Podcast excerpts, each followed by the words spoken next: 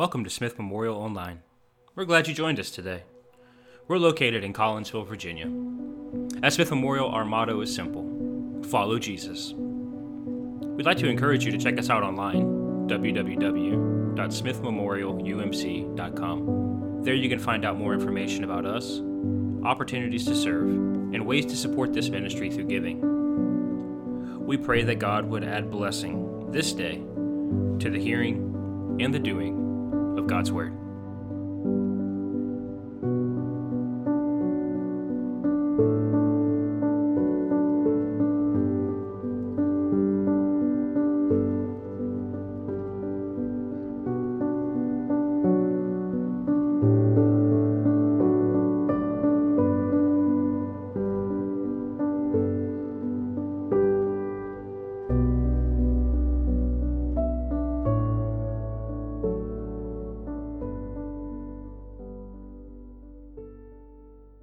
Today we continue with our sermon series through the book of Hebrews. Today we, we jump a few chapters to where we first started last week. We started last week with Hebrews chapter 1, those opening words, those opening phrases to a congregation that has grown into apathy, if you remember that.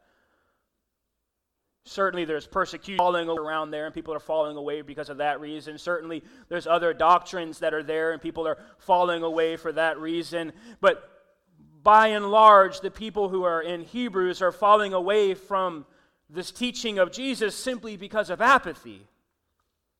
They found it to be appealing at one point, but over time, as all of us do, other things come up, other ways to be in the world. We start to say, eh, I'll go to church today. I'll be a part of the worshiping body today, but today, today isn't that day. So we hear the preacher in Hebrews cut straight to the core with these words from chapter 4. Indeed, the preacher says, the Word of God is living and active sharper than any two edged sword, piercing until it divides soul from spirit, joints from marrow. It is able to judge the thoughts and intentions of the heart. And before him no creature is hidden, but all are naked and laid bare before the eyes of the one to whom we must render an account.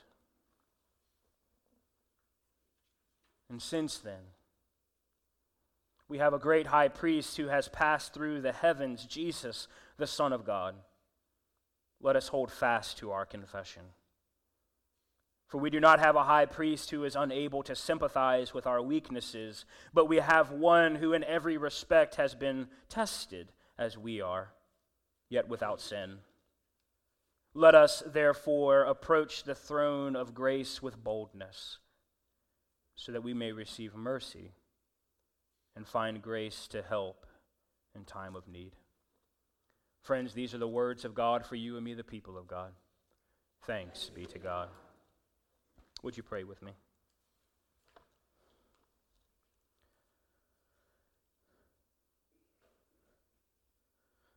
Merciful God, we ask that you would place the cross before me. Let none see me but you and your grace alone.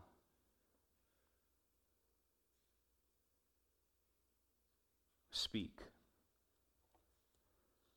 Speak, O living word, for your servants are listening. Amen. Humanity tends to have one thing that constantly drives it forward, and that one thing might seem like something that wouldn't be the one thing, but it is. It's fear. Fear. Fear is a powerful motivator of the human mind. We thrive off of fear as long as that fear is just the right amount and the right kind. To survive for so balance of fear in our lives, it is what we as a species have managed to survive for so long on. We recognize imminent dangers, and then we seek to mitigate these dangers through preeminent intervention. For instance, there's wild animals that can devour our loved ones. So our ancestors, they developed stone carvings and various simple machines to offer protection. There are diseases in this world that can wipe out mass populations, so we spend tremendous amounts of time and energy developing vaccinations to prevent these diseases. We know that when we drive to and from church or anywhere that we can get in a car accident. So, with just the right amount of fear, we put in seat belts and airbags to prevent harm. We realize that planes can crash, so we put in ventilation masks so that you don't pass out before you hit the ground. You see, we constantly look at what can hurt or what can harm, and then we try to solve it. Our fears, they mobilize us towards preventative action. And typically, these are all healthy ways to work out our fear. We work them out towards a common good for all. But there are, however, some unhealthy ways to deal with our fears as well. And the primary way in which we do that, unfortunately, is through concealment. We all have thoughts in our minds concerning who we are as we stand before the other in our midst. What will this person think of me if they really knew me? What will this corporation think of me? Would they hire me still if they knew that during my interview of my past mistakes or my current struggles? Will this church accept me and my family if they knew we didn't meet the norms that society has set? We all have fears. We all have something that doesn't quite meet what we think the expectation of the other standing in front of us says that we should meet. So, what we do is we take these fears and we bury them. We bury them deep inside. And friends, things like social media have helped tremendously in the concealing nature of such fears, as now, at any given point in our lives, we are able to conceal that which we don't like about ourselves. In the click of the button, we are able to present to the world any picture of ourselves that we want, even if that picture of ourselves is not the true version of who we really are. But, friends, it doesn't have to be social media that we use to hide ourselves, to conceal ourselves from others. Because most of us live a social media life as soon as we step outside of the doors of our homes. We live our physical tweets. We live our Facebook updates. We live our Instagram photos as we carefully script each and every step of our lives that we want others to see. And as we become proficient in the skill, like the 2002 movie, of becoming masters of disguise, we realize that to the world, we actually become less of who we really are. So, in our lesson from Hebrews today, we continue with this apathetic congregation as the preacher makes a stern warning to the congregation that seems to be falling away based on their own volition. They're growing malaise. They're not taking the way of Jesus as seriously or as important as they once had before. The preacher in Hebrews offers a stern war- warning to people who felt as though, eh, I can still be a Jesus follower by day and a pagan by night. Those whose lives were being hidden or concealed behind the facade of some other disguise that they chose to put on in public for the world to see, while thinking that their private lives could simply be that, just private. You see, the preacher of Hebrews, he cues up the congregation in the way that he did to start the sermon. If you remember from last week, the, the writer from Hebrews says, In the beginning, God spoke in ways of old to the prophets. And then God has spoken again to us in a son. So he starts off by saying, Do you remember?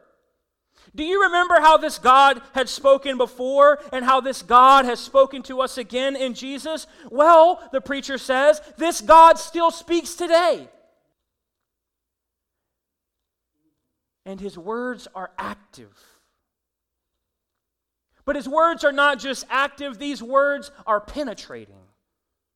They're like a double edged sword, he says. So sharp are these words that they are not able just to separate the physical, i.e., bone from marrow. They are so sharp that they are able to separate the eternal, soul from spirit.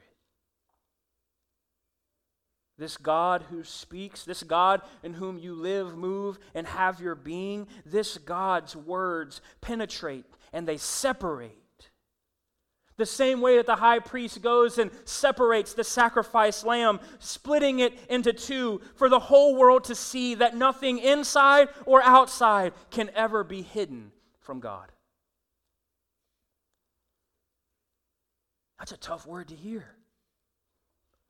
And it's a tough word to hear because all of us, if you're like me, I go through a tremendous amount of effort to conceal my private life.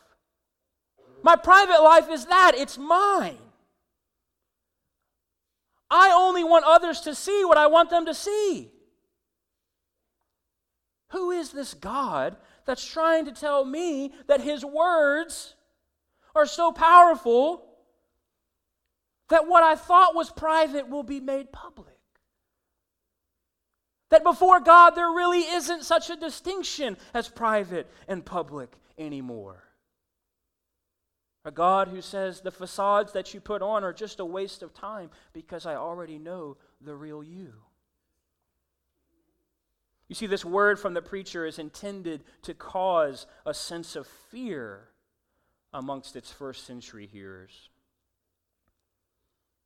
And if we are a people who still believe that God speaks today, it should add a touch of fear into our own time as well. Everything will be laid bare before God. That's terrifying. For as the preacher says, before this God in whom we worship, nobody receives a license to conceal. You might be able to hide your best self that you put out there for the world to see while concealing your inner doubts and struggles. But before this God, nothing is hidden and nothing is concealed. We are opened and we are exposed. All of the mess of my life and your life, it's laid naked before God. Are you squirming yet? What a terrifying experience. To know the things that we try so hard to mitigate, to press down, to put out the way are the very things that are exposed for all to see. That the God who is the eternal judge looks at our mess, looks at who we are as we stand before him. The God who is the eternal judge seeing me and seeing you for who we really are all of our best efforts to hide, all of our last ditch moments to conceal, all for naught, exposed before the infinite.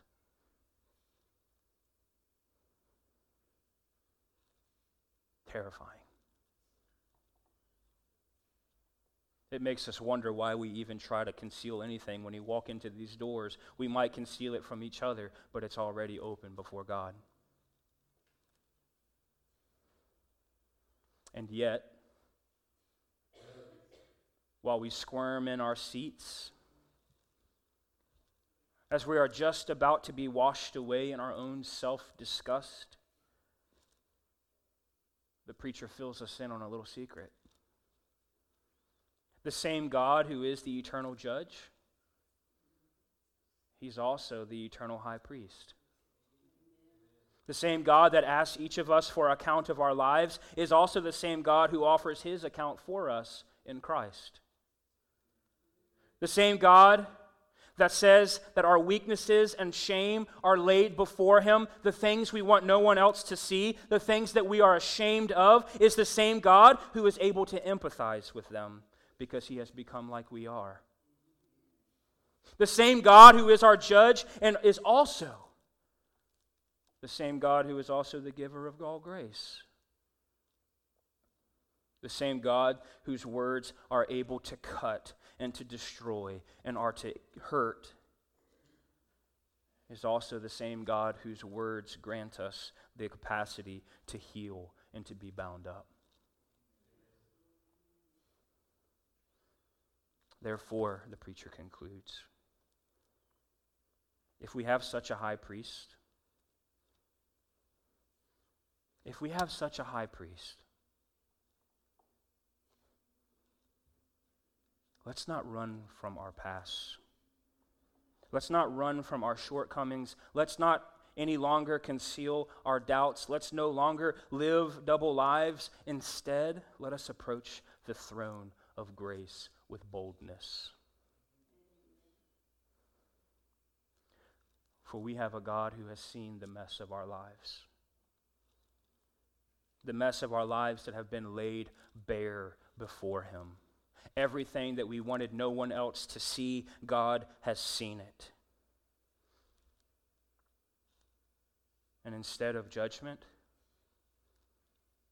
He has offered us all mercy.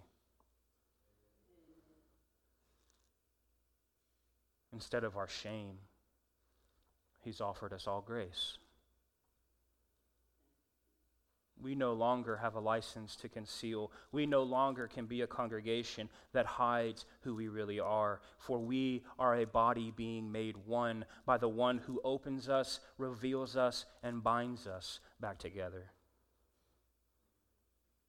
We no longer have a license to conceal, for all has been seen, all has been brought to the light and all, and I do mean all, is offered a word of mercy at the throne of grace. And may that be something in which we can say is offered to us. In the name of the Father, the Son, and the Holy Spirit. Amen.